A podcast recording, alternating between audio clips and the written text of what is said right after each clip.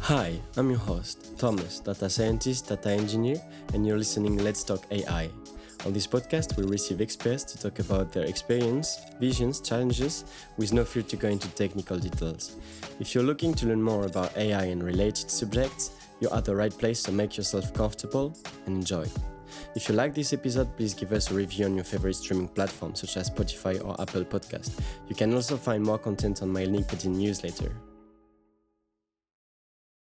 Welcome, everyone. Welcome in Let's Talk AI. Today, I have the honor to be with Claudia May del Pozo. Uh, Claudia, welcome to the show, and how are you doing? Thank you, Thomas. Thank you so much for inviting me. So happy to be here. Very excited uh, to do this podcast with you and to talk a little bit about how we're making things happen and to talk about how we're making things happen here in Latin America. That's awesome. I have so many questions for you as I'm not super familiar um, with uh, what does C Minds, uh, what you do on a daily basis.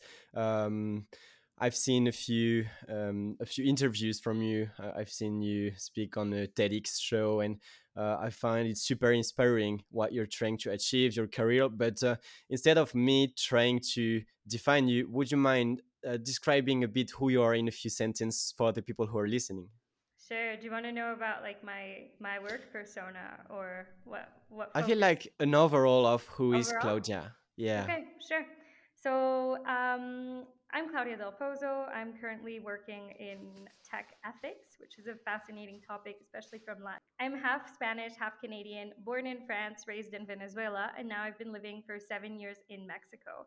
And I've always been fascinated by technology and science but um, my challenge was how can I do that work in a meaningful way, which is probably the dilemma of all millennials like us trying to find a way to do what we love but make it mean something.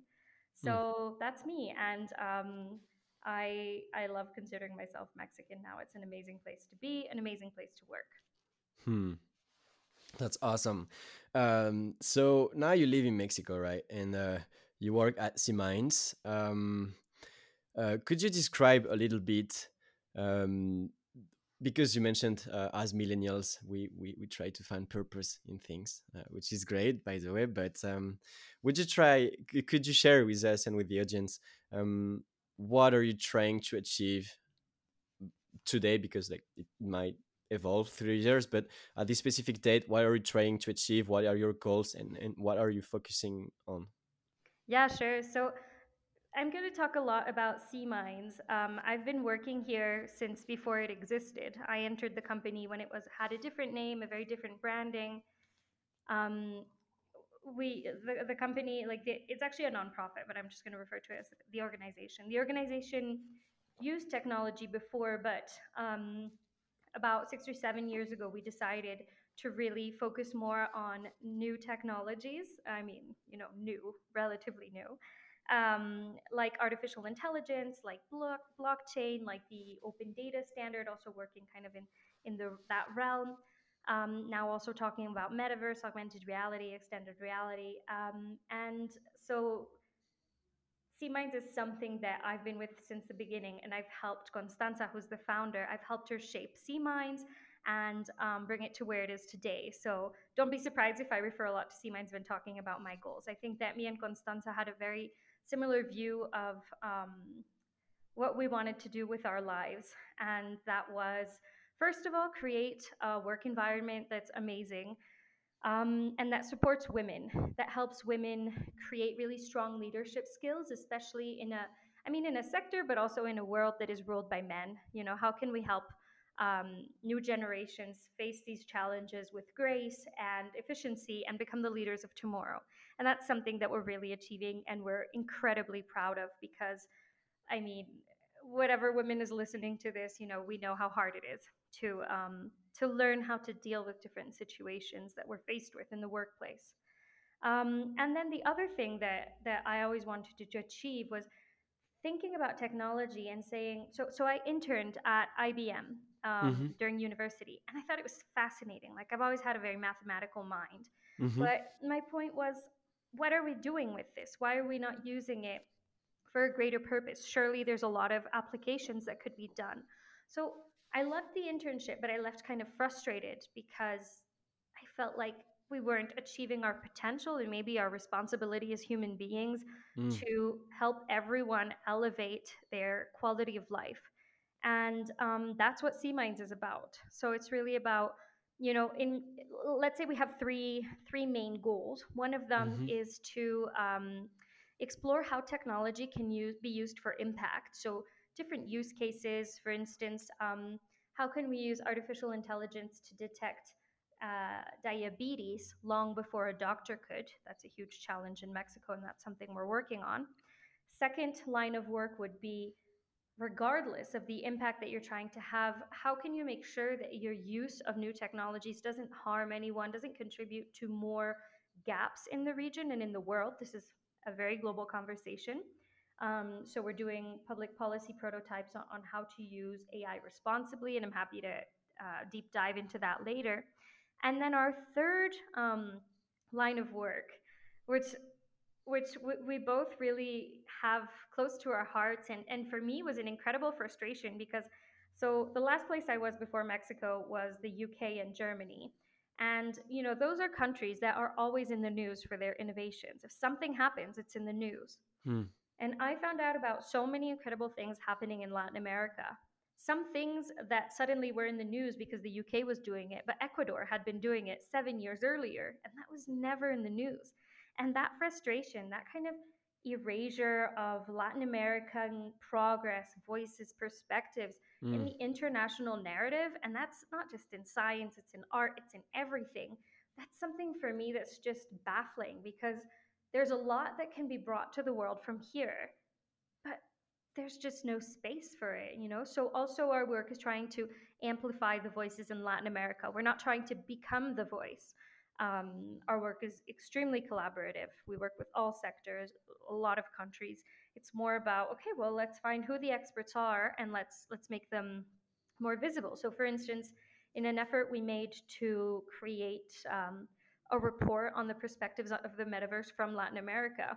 Mm. So that was supposed to be a report, but actually, I think, well, it will be a report. But one of the main things that we didn't see coming is that all the speakers we invited to those talks are now being used to other organizations are using the website where we have them. It's metaversolat.com com if you want to check it out to invite these people to more spaces. So that's that's incredible. I mean, if we're able to to visibilize more experts in the region, then we're super happy with that.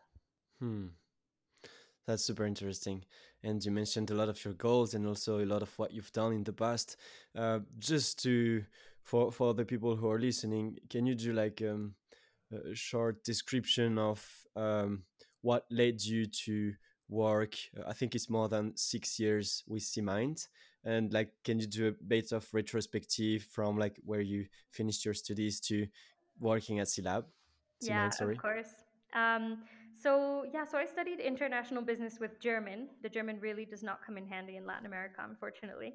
Um, and then I moved to Mexico. So I think what what guides me in my life is trying to be happy. And I'd grown up in Venezuela. I really wanted to come back to Latin America, but a place that was doing much better than Venezuela. So I came to Mexico. And um, my, my first job has nothing to do with what I'm doing now. It was more, you know, the job that allowed me to get here and then i said okay once i i really like i achieved the the common goals that my boss and my previous job and me had set i said okay now i'm ready to really look for something that interests me and i wanted something in social impact. So i i started you know looking at different social impact companies in mexico and what's really hard is that if you don't have previous experience in social impact you it's very hard to break into this world. And Mm, that to me was very curious because I, you know, all of these companies, or rather, all of these organizations or charities were complaining about lack of money. And my mm, point was, I studied business. Maybe there's something I can help you with if, if we can work on it together and if you mm, give me a chance. But for some reason, it doesn't work like that. And I think what happened when I applied to a position here at C Minds was just a, a really good connection with the founder, um, who was my boss for a long time. an excellent connection in terms of the way we work. Um, and and kind of our vision for things and that's that's how it happened so you know and, and then C Minds started to become more tech oriented, and that's something that I wanted without knowing it was possible. So it Hmm. just really, I've been quite lucky. I don't want to say there wasn't a lot of hard work behind, there was, but very lucky to have met uh, Constanza and that she, you know, um, decided to collaborate with me on on all of this. Hmm. That is super cool. So we mentioned a lot C-Mind, and you mentioned a lot of uh, descriptions uh, of C-Mind. Um, I really like the approach about uh, about um, giving visibility. Uh, in the first uh, talk that we that we made previously to this recording, uh, we mentioned a lot education, how projects are evolving uh, related to education and AI and virtual reality. So I would like to ask you more about this on, on the upcoming questions. And there are so many fascinate, so many things fascinated about uh, what you just mentioned that it is um, hard to uh, take a direction but um, I will uh, risk myself uh, at this exercise, and uh, uh, I would like maybe ask you. I would like to ask you about C Minds first. Um, so you kind of described the mission of C Minds. So maybe to understand further the mission of C Minds, could you share some examples of projects that you've worked on, Yeah. or like kind of mm, like showcasing the mission, but through some examples of what you've achieved. Because you've also mentioned that C uh, is a team of non-technical people. Like you, you you bring people from all different kind of expertise. But uh, I will let you uh, answer so that we can understand better uh, uh, in a practical example. Yeah, that's always our challenge, explaining what C Minds is. We're kind of a, a unique bug in Latin America, but I'll, I'll do my best to give you a good idea. Unfortunately, it's not going to be a straightforward answer like like a lot of other companies have the luck to be able to say this is what we do. So Minds is actually a nonprofit, like I mentioned. It's women led. It's only it's almost completely women. Um, and our idea is so, you know, the, the three kind of lines, like missions that I shared with you. And so our we have different lines of work, and in each project, what we're going to do is kind of build an ecosystem for that project with the appropriate partners. So, for instance, in education, um, we're working a lot with the British Embassy. We worked in the past with the Inter American Development Bank.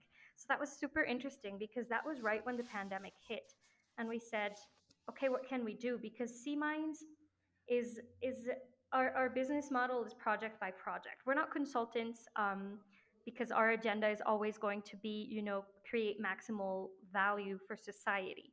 So very, you know, that's very broad, and we're not going to um, favor the interests of one company over other. It's all very collaborative for the greater good. And so so the way we do things is we bring a lot of actors together. Um, in education you know we're going to say okay well we're very good at bringing people together getting things done. We have knowledge about ethics but for instance if we're going to work in education we need people who are specialized in pedagogy. We need people who are specialized in education. We need to talk to teachers etc and that's not we don't have that so we're going to bring those people together and so going back to um, uh, to the to the experience with the IDB, the Inter American Development Bank, we said, okay, so everything's changing. Now is the time to take advantage of the flexibility of C Minds to be able to create any ecosystem related to the, you know, to exploring the impact of new technologies. What can we do right now to help with the challenges that Latin America is going through? Yeah. So we said, okay, well, one of the biggest challenges is that schools suddenly need to become cybersecurity experts. And that is not something that's there on their fingertips. It's something that's very complicated, you know, whereas they used to um, secure data privacy by locking up documents in a in a drawer or in a cabinet. How do you do that online? That's not something that they know. That's not something that they're expected to know. Yeah. Um, and particularly in more marginalized areas, there's even less uh, digital. We, we call it digital alphabetization, like digital knowledge, let's say. Um, So, working with a whole range of partners, including plenty of experts from the IDB, we created two things. Number one, a guide that was intended for schools across Latin America. It was also translated in Portuguese, so we could be inclusive of, um, of Brazil. Of okay, so you need to go online. What do what do you need to take care of, and how can you start doing that? So it went from very simple things like um, password hygiene to maybe more complicated topics, kind of like do what you can, but this is what you need to do. Because a lot of them had no idea of the challenges. So if you don't even understand that, how are you going to talk about the solutions? Yeah. And then another thing we realized is okay, but schools can't be doing this on their own. They need help from governments, they need resources, support. So we created a public policy guide Mm. for governments across Latin America, focused especially on ministries of education and data authorities, so that they could work together or independently if there was only one of those instances in a country to support schools. So that was a really exciting endeavor where we felt like, wow, our our business model, which is one of our biggest challenges, but it's also what allows us to exist the way we do um, and respond quickly to needs, is really, really made an impact during the pandemic. So that was really gratifying to see that we could contribute in that way.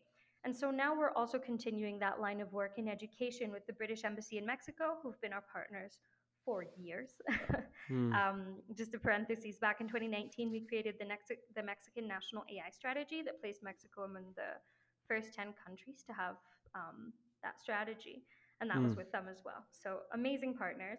And right now we're working on two projects. One of them has to do with children's digital rights, which is a huge conversation going on in the UK, in the US, in Canada, um, and in the European Union, but not really in Latin America. So we're Mm. promoting it here, trying to get perspectives from the region, what can be done better, what paths could we take based on international um, use cases, et cetera, especially with, with uh, the British Embassy. And that's really exciting to see that those developments that are really top notch, that's exactly what's happening in Yeah. those countries right now, we're doing in Mexico. And Mm. then we're, we're also exploring the use of augmented reality for education. Right now, it's a research project where we're interviewing a lot of different actors that we had the chance to meet through through previous projects, um, kind of working with that ecosystem as well. So it's it's it's really these projects are quite tangible and Yeah. really exciting to see that.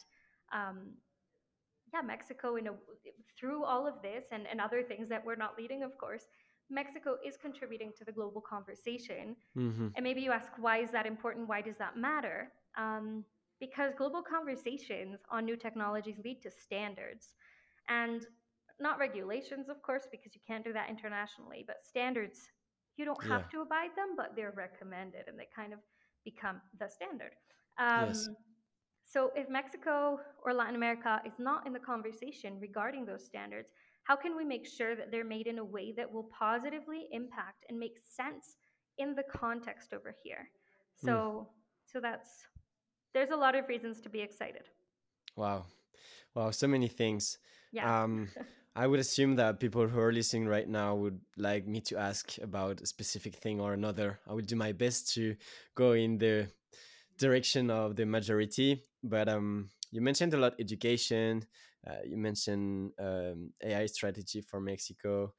Uh, you mentioned so many great projects. I would like to go back though on the education part. You mentioned um, children digital rights. Uh, my first question regarding these uh, children digital rights: um, What do we refer to, and uh, what can we uh, expect from those um, uh, those good those good practices, those standards, uh, and like, can you share a bit more in depth of um, of this topic? Yeah, sure. So, one of the main things with children's digital rights is just like everyone, children have internet at their fingertips so that they can get any information, right? And as adults, we're free to navigate the web, Google what we want, learn what we want. Um, our privacy shouldn't be infringed upon. The challenge with children is that so far is that the internet is a dangerous place. It's not what we wanted it to be or what we hoped it would be. It's a place where a lot of dark things happen. Um, and where going in alone as a kid can lead to a lot of challenges, you know, the least of them being bullying, you know, and that's already quite bad. Yeah. Um, so, how can we help children access this wonderful tool that is the internet in a safe way? So, a lot of the tools that have been created are kind of surveilling them and saying, well, what are you typing? What are you looking at? But that's an infringement on their privacy. Or or banning certain websites. You know, again, we're not giving them the freedom that an adult has because they're more at risk. So how what are the best approaches in doing this without putting at risk some of their fundamental freedoms like privacy, security, you know? So that's that's the whole debate. And right now, one of the big topics that's being debated is um, encryption. So, for instance, on WhatsApp, conversations are encrypted, so you could never see what anyone's talking about, but that applies to children. So, how can you be sure that they're not getting themselves into trouble? So, should we be using encryption or not when it comes to children? Well, on the one hand, yes, again, because it's their privacy. So, it's all of these questions surrounding privacy and security and how how we can maximize the benefit of the internet for children. So that's what's uh, happening right now. And honestly, it's it's fascinating. Yeah, it is. It is one of uh, the key goals of Let's Talk AI is um, um, is equality of opportunities, and it starts with education. Exactly. And so we we're very um, aligned and and very supportive. Uh, and uh, this is uh, so those are some topics that we really want to showcase more on the podcast as AI, ha, AI like artificial intelligence have so many good things to to share with this. It makes me think of different applications. Um, I remember talking with uh, Ricardo, Ricardo Reyes, about uh, different things and like how we can use NLP, natural language processing, to do great things. Uh, what they're doing at Eridit mm-hmm. right now for the mental health of employees. Um, those could be a direction to take. So that's fascinating. And my second question would be um, now that we understand the digit, what what were uh, underlying behind the digital right of children's and, and how we can approach uh, and how C-Minds uh, work and how you approach project and the unique perspective of um, C-Mind. Um, well, you mentioned virtual reality for education. Could you maybe share a bit more in depth with us about what you're referring to? Yeah, sure. So I actually mentioned augmented reality. So the difference mm. for those who are listening who might not know, augmented reality, think Pokemon Go. Think you have a screen, you're looking at the world yeah. around you, and there are digital elements that are added. And then virtual reality, think headset. You know, you're completely immersed. And I mean, they're blending, and there's some that are one thing or the other or both. Mm-hmm. Um, but the idea is how can this technology be used for education? This technology being augmented reality and not virtual reality for one very simple reason. Virtual reality headsets are not legally sold in Mexico. So mm. you can't legally get your hands on one. So we mm. can't test anything. Um, but augmented reality, it's an interesting way, I think, to showcase um, topics that are seen in school that aren't very, that, that are really not tangible at all. So, I mean, for instance, if, if we're talking math, which is often the first thing that comes to mind when we're talking about something that is very not tangible, very intangible. Um, may, maybe actually geometry is quite tangible, right? So maybe you don't need augmented reality, and if you have cubes and different shapes in the classroom that children can touch, then that's enough, you know? But what about fractions? What about multiplications? What about when it gets more complicated? So that's one question. And then maybe you say, okay, but how does it differentiate from my video games like Adibou when I was growing up? Um, why why is it better to do it in augmented reality rather than on my computer? It's not necessarily better. It's just an alternative. And when we talk about augmented reality, we sometimes we kind of omit to say that it can be powered by artificial intelligence.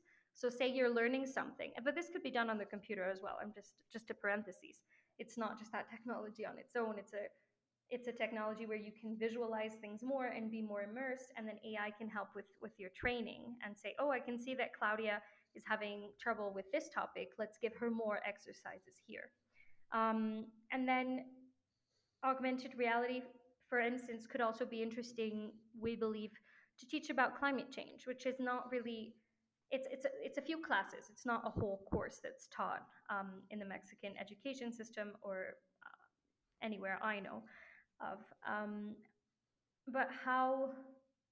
What if you could look around you, you know, with your with your cell phone, look through your cell phone and see what's going to happen to your school in 20 years if everything stays as it is today. Maybe if you're close to the shore, it'll be flooded. And so having that really i mean we're not looking to traumatize anyone i think there's that's also why we need to work with psychologists and people who are experts in pedagogy to understand where where that line is and where Yeah. it's helpful and where it's not but i think seeing it is something that's quite impactful Yeah. Yeah, and I um I always feel uh well first of all I wanted to get back on Adibou because I played this game uh, and uh, I was always scared of the monster who steals the cakes. yeah So this is a very precise detail but um to anyone who is listening, I really wanted to add this information, okay?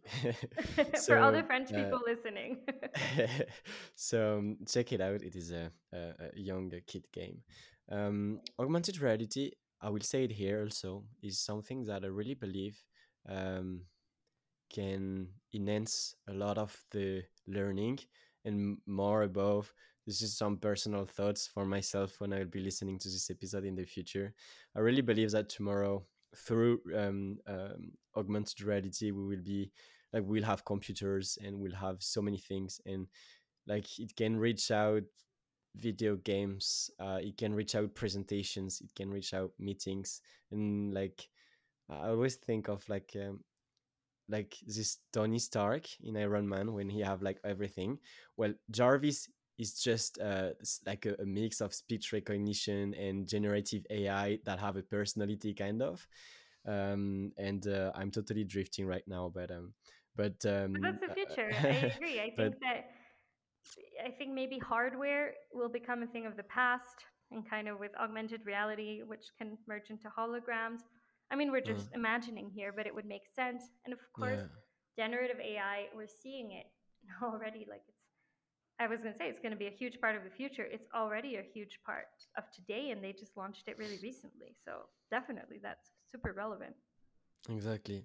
And I would add that there are a lot of limitations, and it's not because a machine is acting like a human that it is a human and it have a conscience. And I want to make it right clear here. yeah. So uh, the, if those are topics that interest you, like um, we can do more content on Let's Talk about this and, and explain it more. But uh, it is really exciting um, for the reasons that you mentioned, for education, for explaining concepts. Because most of the time when we try in education, the problem is that it's like a it's like um like because you might be familiar with uh, like machine learning models or everything and and we we we teach education when when you give a model bad data and some good data the model will never learn and i feel like nowadays when we struggle at school um it's more because we haven't been trained with the right data with the right guidance and i feel like what you mentioned are those technologies can really give access to a good guidance with good standards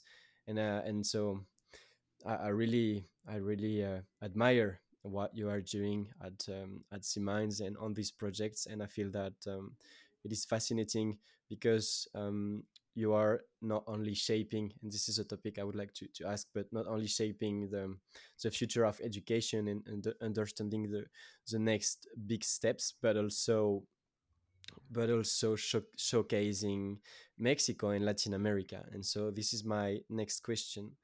Um, and you mentioned it a bit earlier, but what is the difference in uh, and, and what can we do uh, for Latin America um, improvements in terms of technologies and, and advancements and what you what you're doing with C-Minds. But yeah, can you can you share a bit more about Latin America and uh, and uh, compared to United States, the differences between what you're trying to achieve? Sure. So I think that Latin America is a, a really interesting place where there there I mean I'm keep in mind I'm comparing this to the places that you hear more about, which are the US, Canada, the European Union, the UK, maybe some of the most more advanced parts of Asia.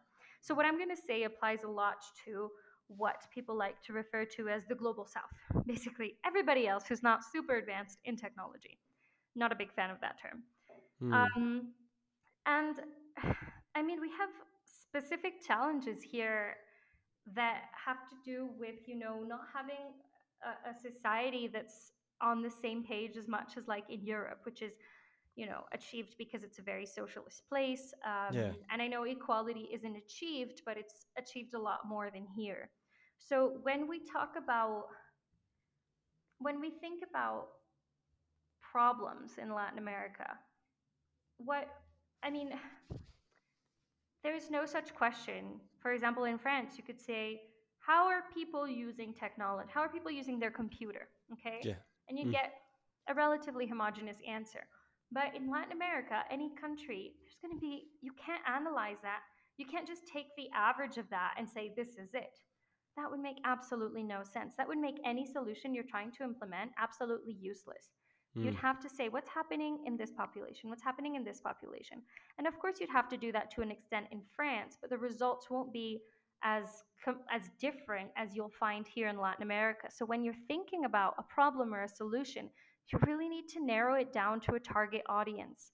And there's been a lot of um, attempts to replicate things that have worked really well. Um, I don't know, in, in northern countries like Sweden, etc., who are doing amazing. Um, and they try to tropicalize it here. Mm. And that just doesn't work because okay maybe it would work with you know the the top 2% of the population who are facing that same challenge but is that really the challenge that's being faced with um, in, in, in lower income populations? For instance, there was this um, there was this really famous use case here. I think it, yeah, in Mexico, where they noticed there was a so low income populations weren't don't really use banks very much. So they said we're gonna give them uh, free bank cards so that they can save and everything the people never really wanted bank cards. They just used them to go take take the money from their bank account and continue their life in cash. And so Mm. what population were you thinking of when you thought that this would work? And then Mm. another thing is, I think in a lot of the countries I mentioned previously, their connectivity isn't such a big problem. Maybe maybe if we're talking about Canada and indigenous communities, then Mhm. you know the challenges are are more similar. Um, but but even there, they're quite different. So I know the indigenous communities in Canada have a lot. They, they have access to internet via computers a lot of the time, but they don't have phones. Here in Latin America, um, there's not so many computers. Most people have access internet via their phone. So even if you thought populations were similar, their actual their challenges and their realities, their contexts are completely different. So Mm. I mean, and, and, and that's also a problem when it comes to, for instance, AI regulation.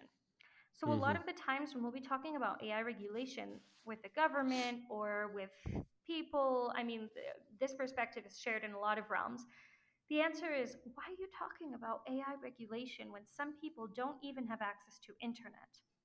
And I Mhm. get that. That's super fair, and we have to continue efforts to to you know to create more infrastructure, to create more. And, and I mean, maybe some people have access to internet, but it's really bad. So you know, high, create more more high speed connectivity networks. There's a lot to be done with respect to proper access to internet. But my question is always, does that mean that once those people are connected to internet, you don't care Yeah. about them anymore? What happened Mm. to their safety? You know, once you connect them, they're open to a completely new world with incredible challenges. Um, and if you're not if, if you're not very familiar with the digital world, you could easily fall into traps. And I mean, it's you know we know the dangers of the internet. Um, so why are we not putting the same amount of effort into connecting people as we should into keeping them safe? And you know, I think that AI is something that has really permeated our lives now. It's it's there when you're using the internet. It's there when you're watching TV, when you're listening to your music. It's always there. So for me, if you want to keep people safe in general, then you should regulate AI. And that shouldn't be a consideration for once you got everyone connected. Because, Mhm. first of all, when's that going to be? And second of all, how many people will have been harmed by the time you get there? So that's the specific context of Latin America. And another Mm. specific context that frustrates the heck out of us is that um, there doesn't seem to be such a linear approach to, or rather,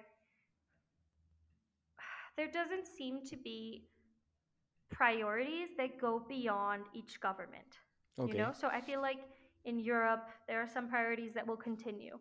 Here in Latin America, depending on the administration in place, certain priorities can be completely erased. So the previous administration was very was pushing a lot for digitalization and at the same time working a lot on AI. We were they were amazing partners of ours. But hmm then the administration changed. It took them 3 years to publish the national digital strategy and it barely mentions AI. So Mm.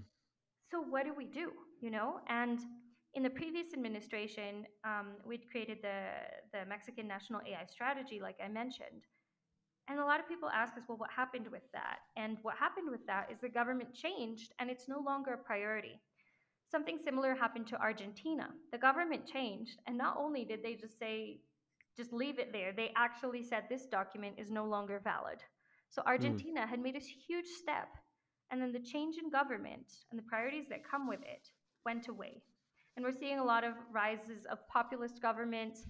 I think we had the hope in C Minds that this government, because it's focused on people's well being, hmm um, would be very open to AI because that's what we're trying to do with AI. That's one of the Yeah. huge potentials if you do it responsibly. And that's also where we focus, what we focus on. But yeah, if so, this doesn't mean Mexico isn't doing anything anymore. I'm happy to talk about some amazing projects that we're doing um, regarding policy prototypes. But you know, Mexico a few years ago, I mean, four years ago, was the leading country in Latin America for AI.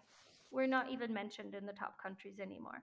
Other Mm. countries are doing amazing things like Colombia, um, working really hard on, they, they published um, AI ethics guidelines from the government. Brazil hmm um, made their own version of the European Union's General Data Protection Regulation, GDPR.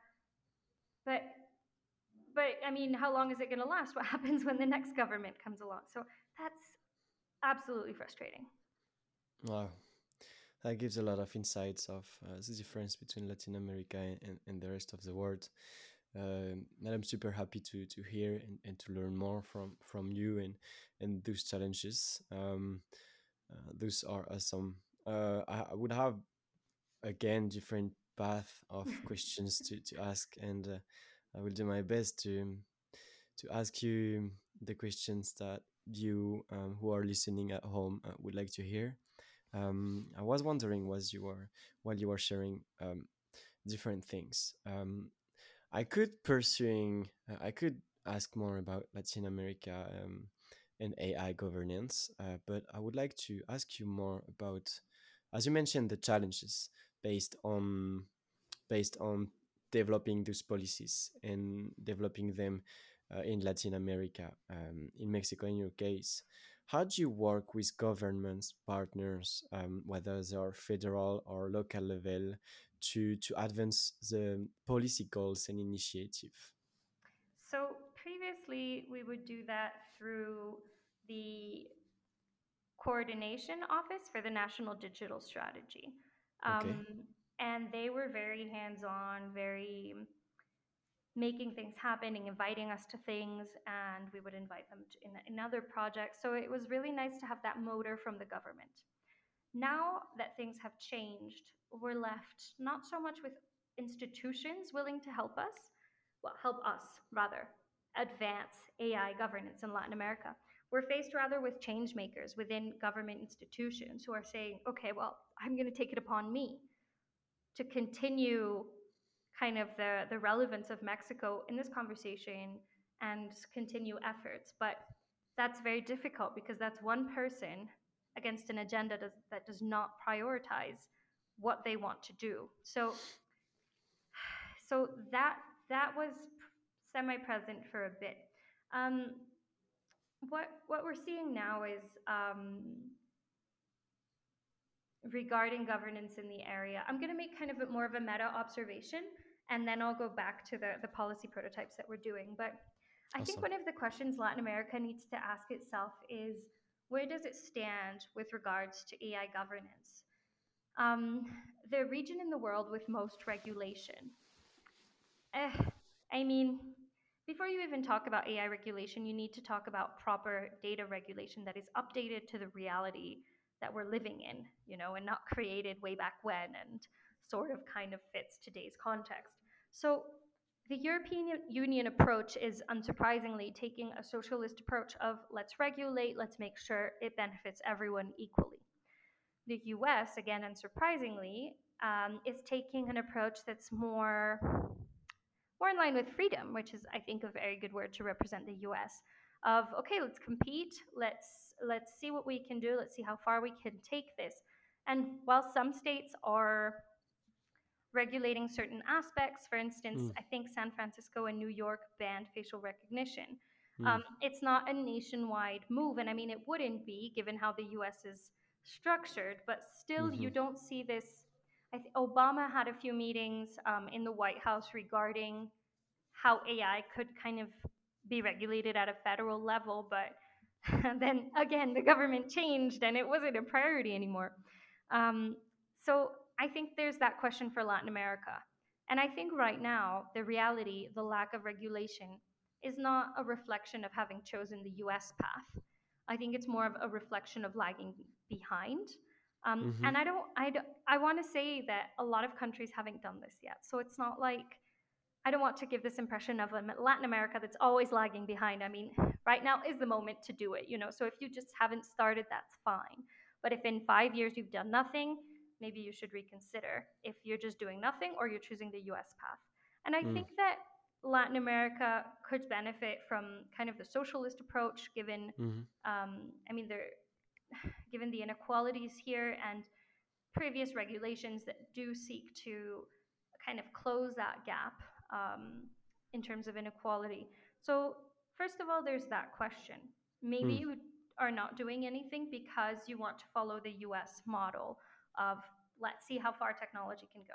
Maybe Yeah. you're waiting to see what the European Union is doing because that there's also that opportunity of leapfrogging things, right? And saying, okay, we saw what worked over there.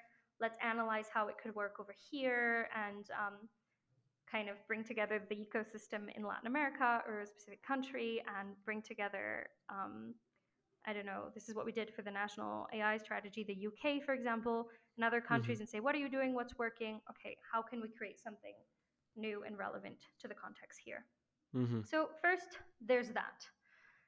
And then um, I do wish that Latin America would go from a socialist approach, but uh, maybe that's just ingrained within me because I grew up in France, you know? So I don't know if this is uh, really, if how, how much prejudice there is there. But Yeah. um, then what we are doing when I said, you know, the fact that the government isn't really such a big leader as before here in Mexico doesn't mean nothing's happening. We're doing super exciting work that involves the government, they're not leading it, but they're present. So having their Mm. support means a lot in terms of uh, legitimacy of what we're doing. So we're working with Meta, the international, the Inter-American Development Bank, sorry, and in Mexico, uh, the INAI, which is the Institute for Transparency, Access to Information, Data Protection. Um, and what we're doing is so focusing on a certain aspect of AI, the, the need for transparency and explainability. So that means that when I'm chatting with a bot online, I should know it's an AI Mm. system. If Okay. an AI system is taking a decision that's going to affect my health, I should know. Or if an AI system is deciding whether I get a credit or not, I should know. Why should I know? Because those are really important decisions that affect my life. And what if the AI system had a bias against women in terms of giving them credits, which has happened a Mm. lot and keeps happening? You know, then I can say, well, could a human review this decision or why? You know, and a lot of times if you're using AI, if you're using a black box system, which means that no one understands how it works, Yeah. the answer is because the machine said it. And I don't think we're I don't think we're ready and I don't think we want to live in that dystopian future where the machine decided and that's all there is to say about it. I Yeah. I mean maybe we are going that way, but I don't think we should. Um, I'm sure everyone here would agree. So what we're doing is exploring what um, policy would look like that requires Mexican AI companies to be more transparent. This does not mean sharing their algorithm. Their, their industrial secrets are safe. I just want to clarify that. But to share enough information that it's it's it's you know it's their responsibility also to, to inform the consumer in an ethics perspective, not a legal perspective. Mm. Um, so what we're doing here is super interesting. Working with um, independent experts, consultants, VIDB, like I said, the, the government, the INAI, and um, us and Meta putting together uh, kind of like a, a, regulation proposal, a policy, like a, a framework, that, and then Mm-hmm. testing them with companies, Mm-hmm. accompanying them, and seeing, okay, was this was this very costly to implement? Um, what were the challenges you faced? What didn't make sense? What should we change for Mm-hmm. it to actually be something that you could consider implementing? And our our expectation is not then to go to the INAI and say, there you go, publish it. no, it's rather like an input for the work they could be doing now or in the future regarding Yeah. AI regulation. And we're Mm-hmm. doing something similar in Uruguay with AGESIC and uh, URCDP, URSDP, eh, in terms of privacy enhancing technologies. So Mm. The government is there in Mexico. Um, it's just a very different participation than we'd seen before. And I think, again, it will depend very much on the openness of the people we're in touch with to do this sort of thing and put AI first when it's not really a national priority in the agenda. That was Mm-hmm. a really long answer, but I hope it made sense. Yeah, it totally made sense, and uh, it was also necessary. It uh, it showcased different uh, big important aspects. Um, and uh, like you said, uh, the black box models um, are polemical, and um, uh, it took time. I, I will just take a, a short example here on, about YouTube.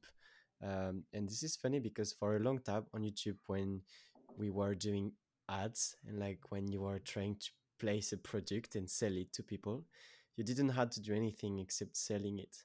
And it took quite a time to YouTube and and the laws to to say, oh, you're trying to sell something to your audience, but you have to say that you're you're doing advertising. You, can't just say, say sell it like that, and because because if you create um, a, a link with people and if people trust you, um, again, internet is a dangerous place. A, a lot of things happens, and uh, and and a lot of things happens, and and not enough people know the risks and know how to navigate. It's like going on a little boat in the middle of the ocean. You will very quickly understand that you can't just be here because of because of all the waves and the things and but you will learn it the hard way internet in a way. This is a weird uh, analogy that i just did but but uh, in a way it could be uh, it could be compared like that. So so yeah i'm, I'm really happy to to learn from from your answer. And I mean, like you said, the boat analogy, I feel like you missed a part. Like you can learn the hard way, or you could drown before you make it there, you know? yeah yeah we could add a lot of uh, a lot of uh, a lot of yeah from this uh, i always like to talk about the sea and the and the ocean as analogies because they have a lot of uh, concepts that can really apply. But yeah and in terms of uh, the black box models yeah sometimes it will really improve your accuracy because you will have a very great model but what we really need in that case is understand why it is doing this. And when we're talking about ethics and we're, we're talking about implementing policies we need to know why we're doing those taking those decisions. And um and so it, it is i think i feel like and i was discussing this before um today i feel like most of the time we want to focus so much like for example if i want to calculate the, like the, the churn of a bank and i want to know which clients are going to to leave the bank and and the- and yeah so I I might do like some black box models to have a higher prediction and then do other techniques to understand but um, that being said, I feel like AI is moving in a certain direction, and this is kind of a statement question for you to, to, to give your opinion. I feel like AI is going in a certain direction, and if you're trying to build AI projects, uh, AI powered projects, and all kind of data projects, and, and you want to add value, I feel like it is super relevant to understand where the policy is going because maybe you need to do things now in your project that tomorrow will be mandatory and maybe will destroy totally your project. and what, what do you think about uh, this, uh, this specific topic of uh, taking into account policies and potential future policies into what we're building today, which is basically what you just described with uh, with the standards uh, and and you worked with um, governments and, and big uh, companies to define protocols and ethical things. those guidelines will allow you, allow you to not step into speedfall, but I will let you give your own perspective. I mean, I agree with you. It would make sense to consider uh, standards, but also the ethics conversation, which hasn't always become standards. Hmm. Um, mm. And and you know, so, some things that used to be ethics are now regulation, like privacy, and some things will become it, and some things might always stay in the realm of ethics. But but I wish Tomer could. I wish I could tell you like yes, it would make sense and people are doing it. Rather, it makes sense and people are not doing it because rightly in Latin America, um, government priorities change so much that it does not make sense to prepare for a possible future until it's there. You know, it's mm-hmm. it's something that I've learned the hard way um, with this change in administration. So why why risk putting your resources into something that's not going to happen when something else might happen? So I understand that, but I do want to say something. So First, I want to talk about just a quick parenthesis what is AI ethics? Because I think it's often misconstrued, it's often compared to a knife. And the conversation around AI ethics can easily turn around whether it's right or not to use automated systems in warfare.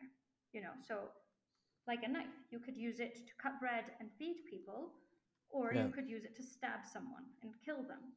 But that is not the conversation around AI ethics. That's a very that's a part of it, but it is so much bigger than that because what mm-hmm. happens mm-hmm. is AI is not a knife. AI and you'll know this better than me because you're you're more of a programmer, you're more on the numbers side, on the programming side. Um, it's super complex. And a lot of the times when we talk with small companies in Latin America, which make up the backbone of the economy, and they use AI, we say, are you what what like what um, ethics guidelines are you respecting? And sometimes the answer will be, oh, none. We're just a small company. Like, we're not doing anything wrong. We just want to help with this. And that's wonderful. But I think there's a really deep and concerning lack of understanding that things can get out of control really fast. Have you heard, for instance, in the Netherlands, um, there was a government that um, used AI to detect fraud. Do you know this one? Uh, I'm not sure. Okay, it's bad. Um, so the, the, the system was created to detect fraud in um, welfare distributions. So okay. great, right? I mean, that sounds like a great application. And if it could yeah. just stay there, that would be great. But what happened was um, the system wasn't developed uh, responsibly. For instance, if if there was uh, missing information in one of the documents, it flagged you for fraud if you had more than one nationality, it tagged you for fraud. So, I mean, immigrants were a lot of times victims mm. of this system. And a lot of the times, the system would say, hey, you need to give us back the money that you've been receiving, the welfare support you've been receiving for the last four years. And people don't have that money if they're receiving welfare support. This led to divorces, suicides, child, children being separated from their families. The government had to quit. The government, like, they messed up so bad, they had to quit. And that's what happens, you know, when you're not careful. These things are so insidious. And this isn't to say we shouldn't use AI because I'm a firm believer in the potential of AI, but I'm also a firm believer in the importance of responsible AI, the importance of having a human in the loop, of always checking yeah. that it's making sense, that you're not affecting lives. Like this is this is a very bad scenario that happened. And so that's where I'm going, you know? I think that what one of the cases that I, I try to make for companies is if you use AI ethics, like if you use it rather, if you apply ethics principles, your company or your product or your service will be stronger and it'll be less likely to create a drama for you, which mm-hmm. will end up in you in the news with the name of your company discriminating against, name the community, and you're going to have to shut down because that happened because people will lose their trust in you. You mentioned earlier the importance of trust. Um, so AI ethics allows you to have a sustainable long-term solution. But again, in a in a region where things can change so easily, how do you juggle that? And I wish, you know, the the optimist in me says, do everything, you know, prepare yourself, make sure you're sustainable. But again, the, the region is made up by a lot of small and medium companies. Do they have the resources for that? So it's Mm. It's really it's it's a super interesting thing. I think that um, what needs to be done is I love this approach that the European Union is having to AI regulation. Just a sec, I'm just gonna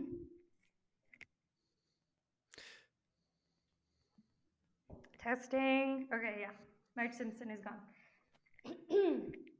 so I love the approach that the European Union is having on this topic, which is saying, okay, let's regulate AI according to impact. And if it has a strong impact on a person's life, then we're going to subject it to more scrutiny or it will be completely banned if it's a black box. And here I have a fun ethics question for you um, regarding black boxes. Should we ban them or not? There's this case that came up a few years ago where um, developers had created an AI system, um, completely black box, capable of detecting uh, Alzheimer's, which is a disease that we have very little understanding of, let alone pre- being able to predict it and its predictions were very accurate. But of course, if you told someone, oh, it looks like you're going to develop Alzheimer's in the next two years, and you ask why, the answer would be, I don't know. The machine said so, which is not is not a satisfying answer. But at the same time, if there was a machine capable of predicting it with a good degree of accuracy, wouldn't you want to know? You know, so that's um, that's where That's things a aren't very interesting dilemma. Yeah, Yeah, no, totally. not. But Yeah. I think that at least what the European Union is doing is something, which is more than anyone else. Yeah. And banning, for example, emotion recognition technology is key. So, for those of you listening who don't know emotion recognition technology, it can be used for hiring, for instance, um, where you'll be interviewing me. Well, actually, a machine will be, an AI system will be interviewing me. And it'll say, Oh, Claudia looks so nervous right now. Um, she looked like she did not know the answer to this question. But how do you know what I look like when I'm stressed? So you'll say, oh, because we trained a database with stressed faces. And then I'll say, okay, but were the stressed faces the same ethnicity as me? Were they the same gender as me? Were they in the same context as me? Does Thomas's stressed face look the same as mine?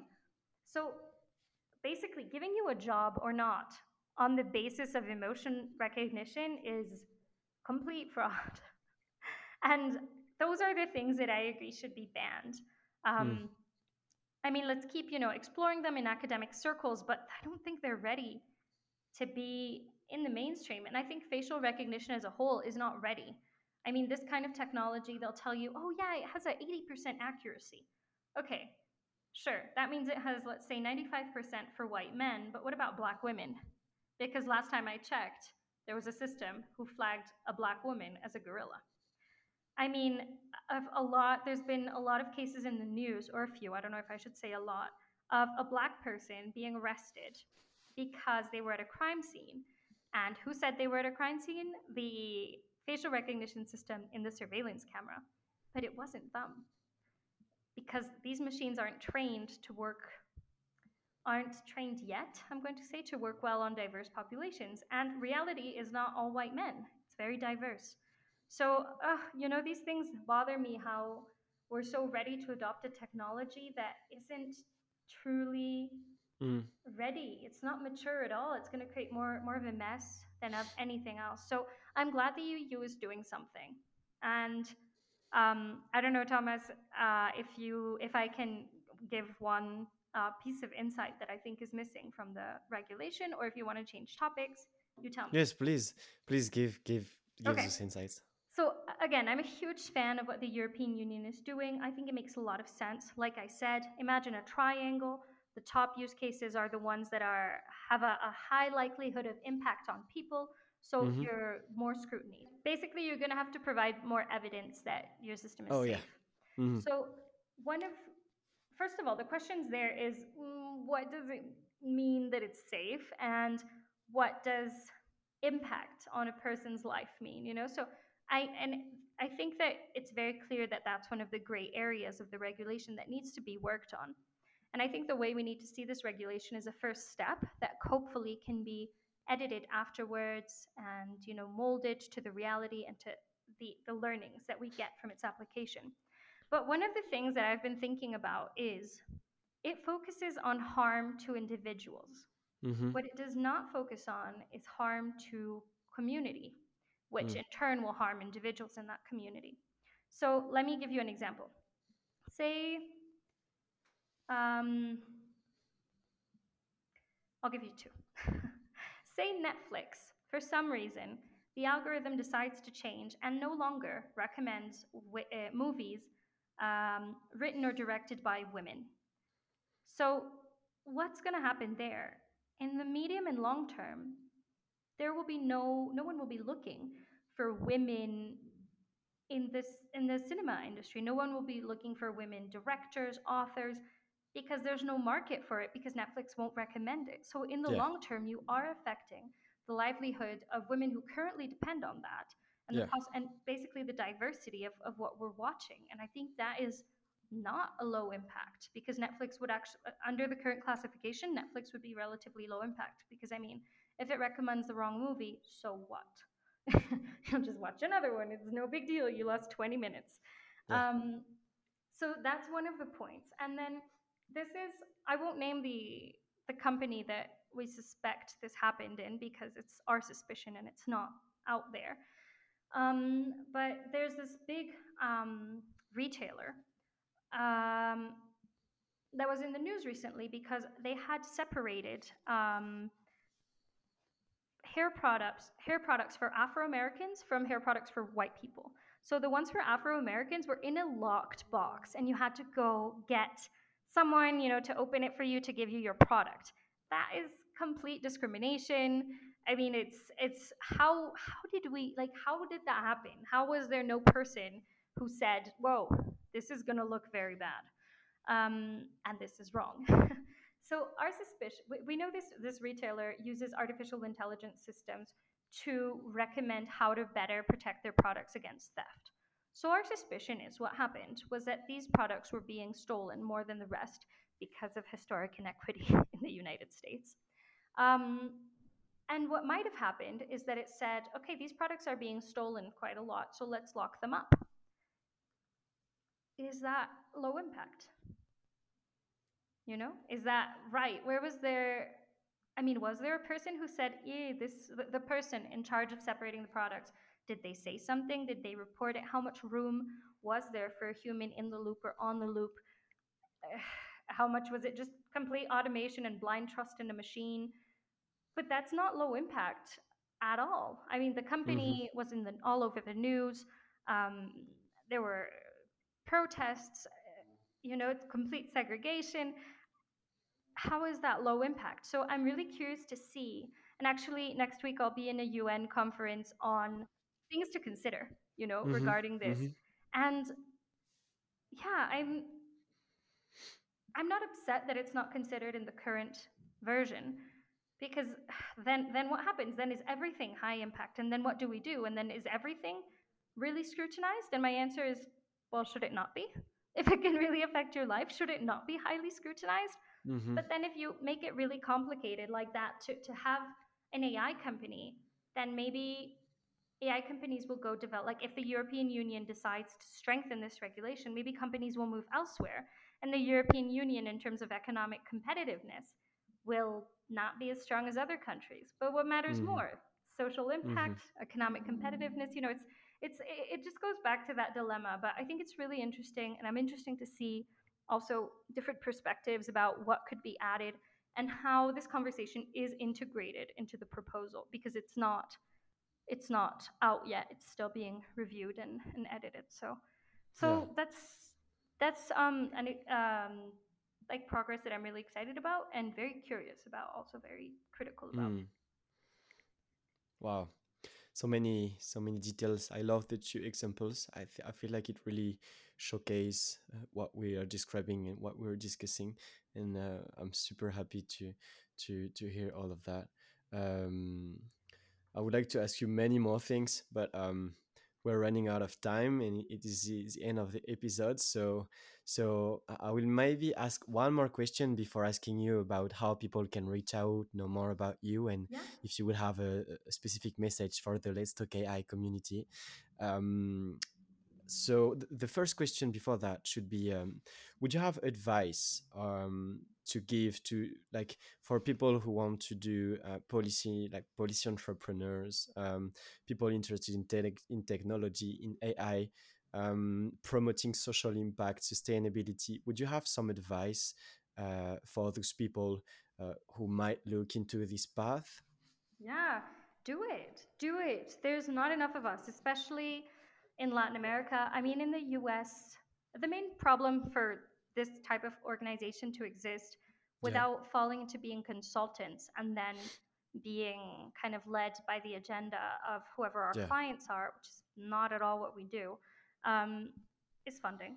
How do you get funding? So, you know, you have to be very proactive about it. Um, luckily, we've we found amazing partners who are who've been working with us for years. Um, but in Latin America, it's very hard. That being said, do it. Just be aware of the challenges. But this is super important. This is defining our future, how much it will be a dystopic, you know, reality, or or will it continue being led by humans? Where will we be autonomous? Will we decide mm-hmm, about our future? Will our future be decided for us? You know, and that that actually mm-hmm, was the topic of my TED talk focused on privacy. mm, Um, so get into it. And in the US, if you're in the US, oh my goodness, definitely get into it. There's a lot of funding where you don't need to operate on a project by project basis because mm-hmm, the government, a lot of organizations are willing to fund this. In, in the European Union, I don't know how that works. I don't know how it works in other places, but we're doing it in mm, a really difficult place and mm-hmm, we're managing. So if this is really your passion, do it. Of course, there's more safe spaces to do it, like within a big organization. The Inter American Development Bank um, has an area dedicated to AI.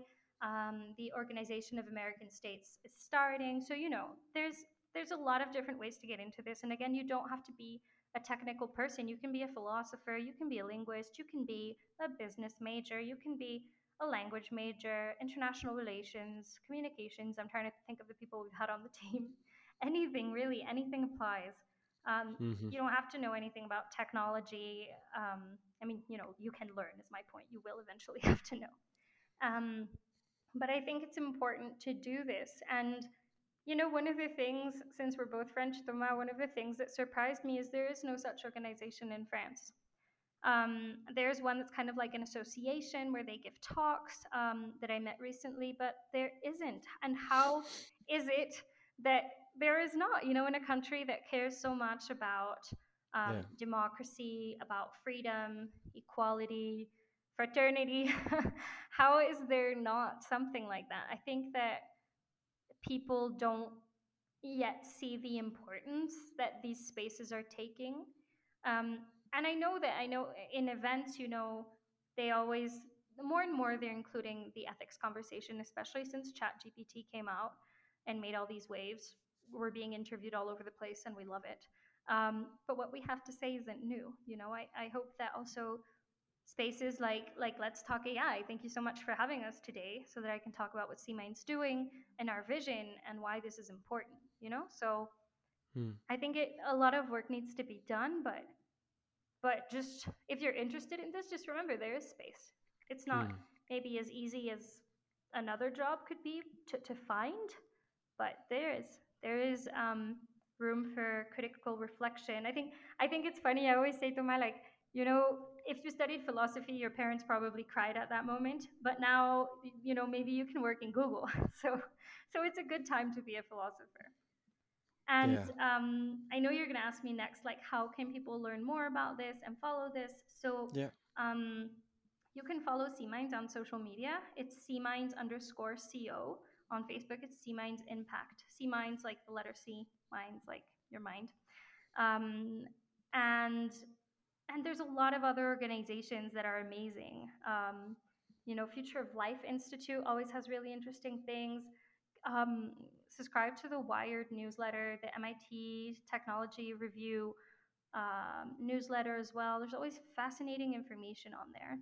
Um, I've not been super active on LinkedIn lately, but I'll usually post some stuff. You can find me, Claudia May Del Pozo, and um, completely nothing to do with work. This is more my own little thing. Um, I have a TikTok channel in Spanish, trying to kind of um, communicate all of the challenges that we've talked about and different things in, in, to a Spanish audience because most of these channels are in English, and I think that that's great. But we need other languages, and that's Cloud Tech, like tech like technology, cloud like Claudia.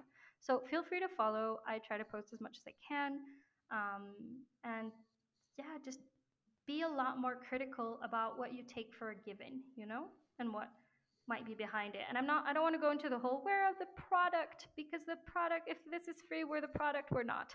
Stop that conversation. We're creating we're creating the the the material for the product, we're not the product. Um, I think that's a hilarious conversation we can have another time, Thomas. But um, but yeah, and, and there's a lot of interesting books. I'd say also try to hear from a diverse perspective, um, not only white men.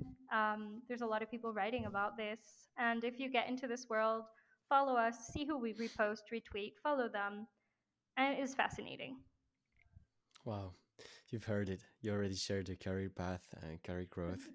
Uh, so many great, uh, so many great tips. I want to thank you so much, Claudia, for coming on the podcast. Um, it really opened my eyes on certain topics, and I work myself in AI, and I feel like those discussions should be more showcased, more often, more everywhere. Um, but uh, so thank you so much. I will put all the links and recommendations into the, in the description. So feel free to reach out. And if you're still with us um, here in the podcast, uh, uh, well, I want to share the appreciation that we have for the feedback of the podcast and, and the questions that we receive. Claudia, maybe would you have a, a last message for the Let's Talk AI community? It can be personal, professional. Yeah, so my recommendation was would be stay curious, um, keep looking these things up. These things are changing all the time. Um, for instance, you know, what does ChatGPT mean for the proposed AI Act in the European Union? Um, mm. Everything is always changing, and there's always fascinating articles about it. Read it, chat about it with your friends. It's always like a super interesting conversation. Also, you'll see very many different perspectives. I was talking with a German friend recently, and of course, in Germany, there's a even bigger focus on privacy than there is in France. So, you know, talking to, to just different people or Americans about mm-hmm. their view on things or mm-hmm. people who believe privacy is dead anyway. Yeah. It's just really in- interesting to be informed. And I don't think this is as technological a topic people think it is. It's a your life question, you know, it's it's yeah. in your life. It's something you should think about as much as you're thinking oh, how do I make ratatouille? Or something. I mean, maybe you don't think about that often, but it's something that you should be thinking about because it affects you directly. And if you hmm. are in a company that provides AI services or if you lead it, you should definitely be asking these questions. And hmm. who do you get to ask great questions? Someone from humanities, not someone from the tech department. So, hmm. you know, try to hire more broadly, maybe if if you get someone who's not a white man, we'll have more perspective on who could be how this could be biased.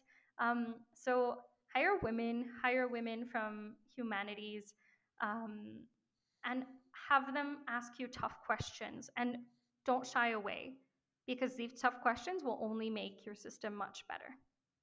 Mm. Well, that's a perfect uh, way to to end this episode, I want to thank you so much for all the value, all the sharing of your knowledge and sharing about C-Minds and, and your personal visions. Thanks a lot, Claudia, and I wish you the best. And I look forward to speak with you again uh, on other topics. Thanks, Thomas. We'll definitely be in touch, and I look forward to um, to listening to the final edits of this and also the upcoming episodes with amazing people. Awesome. Thanks. Congrats, you've made it to the end. I hope you had a great time and that you learned a few things. To learn more about AI, you can subscribe to my newsletter or check the blog. And to support the podcast, you can give us a review on Apple Podcast or Spotify. You can also share it with two friends, colleagues, or family members that might be interested. I wish you to have a wonderful day. Bye.